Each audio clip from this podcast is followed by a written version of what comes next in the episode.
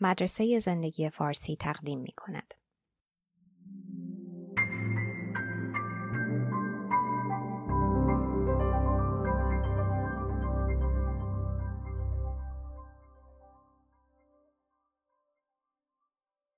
ترجمه و صدا دکتر ایمان فانی دوران مدرن ذاتا دیدگاه انسان مدار انثروپوسنتریک داره از ریشه یونانی انثروپوس به معنی انسان. یعنی انسان تجربهش و دقدقش رو در رأس نظام طبقاتی می‌ذاره. بالاتر از طبیعت، حیوانات، خدایان و کلا جهان.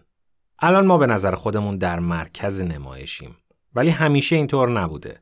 در سنت مذهبی به آدما جایگاه مرکزی تو دنیا داده نمی‌شد. در یونان باستان خدایان بالای کوه المپ بودن و انسان براشون مایه ترحم و سرگرمی بود. در بودیسم طبیعت با همه گیاهان و جاندارانش خیلی مهمتر بود از یک گونه میمون دوپا با شایستگی های مشکوک. در یهود و مسیحیت خدا مرکز بود. زندگی انسان حقیر بود و از خیلی جهات تحسین ناپذیر در ذهن خداوندی بسیار اعلی مرتبه. با افول مذهب ما فلسفه انسان مدار اختیار کردیم. خودمون به عنوان مهمترین چیزی که وجود داره تعریف کردیم. این حرکت رو میشه نوعی آزادی تعبیر کرد. داستانهایی که جوامع خدامحور رو بنا کرده بود جایگزین شدن با داستانهای غریزی تر قهرمانی انسان تو بیزنس و علم و هنر. ولی این آزادی رنج غیرمنتظره با خودش آورد. یه حس دردآور از بی اهمیتی ما در مقابل آدمای قوی تر. این حس که واقعا مهم نیستیم در حالی که باید باشیم. و این طوفانی از حسادت و حس بیکفایتی به راه انداخت. جوامع خدامحور یا زیست محور نگاه ها را به بالا متوجه می کردن و یادمون می آوردن که همه در مقیاس کلان بیمقدار و فراموش شدنی هستیم. ولی در زمانه ما هیچ نقطه مرجعی ورای انسان نمونده. هرچی در اینجا و اکنون رخ بده رو بی نهایت مهم جلوه میدن. کل وجود همینه که هست. پس هرچی که بد پیش بره ما رو ناامید یا آسی می‌کنه. تمام افق وجود ما رو اشغال می‌کنه.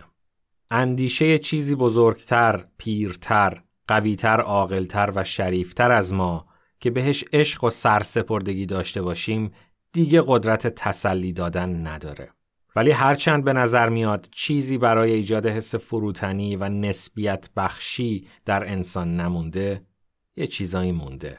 چیزی که انسان رو سر جاش بنشونه و باد دماغمون رو خالی کنه الزامن خدایان نیستن. ممکنه منظره ستاره ها در شب باشه که بر ردای تاریکی نشستن بیشمار دورتر از خیال و این تازه کسر بینهایت کوچیکی از کل گیتیه. از منظر ستاره ها تفاوت های انسانی همه محو میشن. همه تنش ها و رقابت ها غیر استراری میشن. ما هیچی نیستیم. ولی تو محیط های خودمونی تر میشه فهمید. ما مرکز دنیا نیستیم. وقتی یه حیوان کوچولو می‌بینیم. مثلا یه اردک یا جوجه تیغی. تو زندگیش هیچ دغدغه ما رو نداره کمترین کنجکاوی درباره ما نمی‌کنه از دیدش ما بخشی از پس زمینه غیر قابل درک دنیاییم اردکا از دست دزدا، قاضی دادگاه عالی، میلیونرا و آدمای ورشکسته یه جور نون می‌خورن. فردیت ما به حالت تعلیق در میاد و این تسلی خیلی بزرگیه. این روزا این حس که ما حقیر و در خلقت بی اهمیتیم به هم ریخته تیکه پاره شده. قبلا مذهب بهش نظم می‌داد تفسیرش می‌کرد. مطمئن می‌شد که فراموشش نکنیم و جایگاه شایسته بهش می‌داد. هنوزم فرصتهایی برای ملاقات با این حس هست. ولی قاطی پاتی هن. باید خودمون آماده باشیم که بهشون رجوع کنیم. هر وقت حس می‌کنیم کمرمون خم شد یا از درد خودپرستی بیچاره شدیم وقتی فرصت راه رفتن تو صحرا دست میده یا لحظه هایی با یک موجود زنده باید حواسمون باشه که دوباره با اون حس قاهر تماس برقرار کنیم. اینکه خوشبختانه ما مرکز این نمایش نیستیم.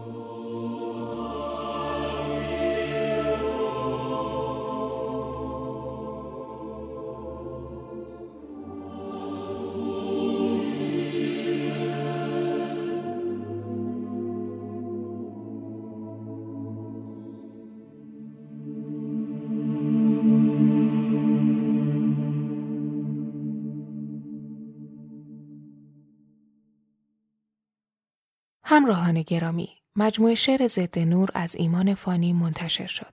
لطفاً برای خرید به ایمیل یا آیدی تلگرام پیغام دهید.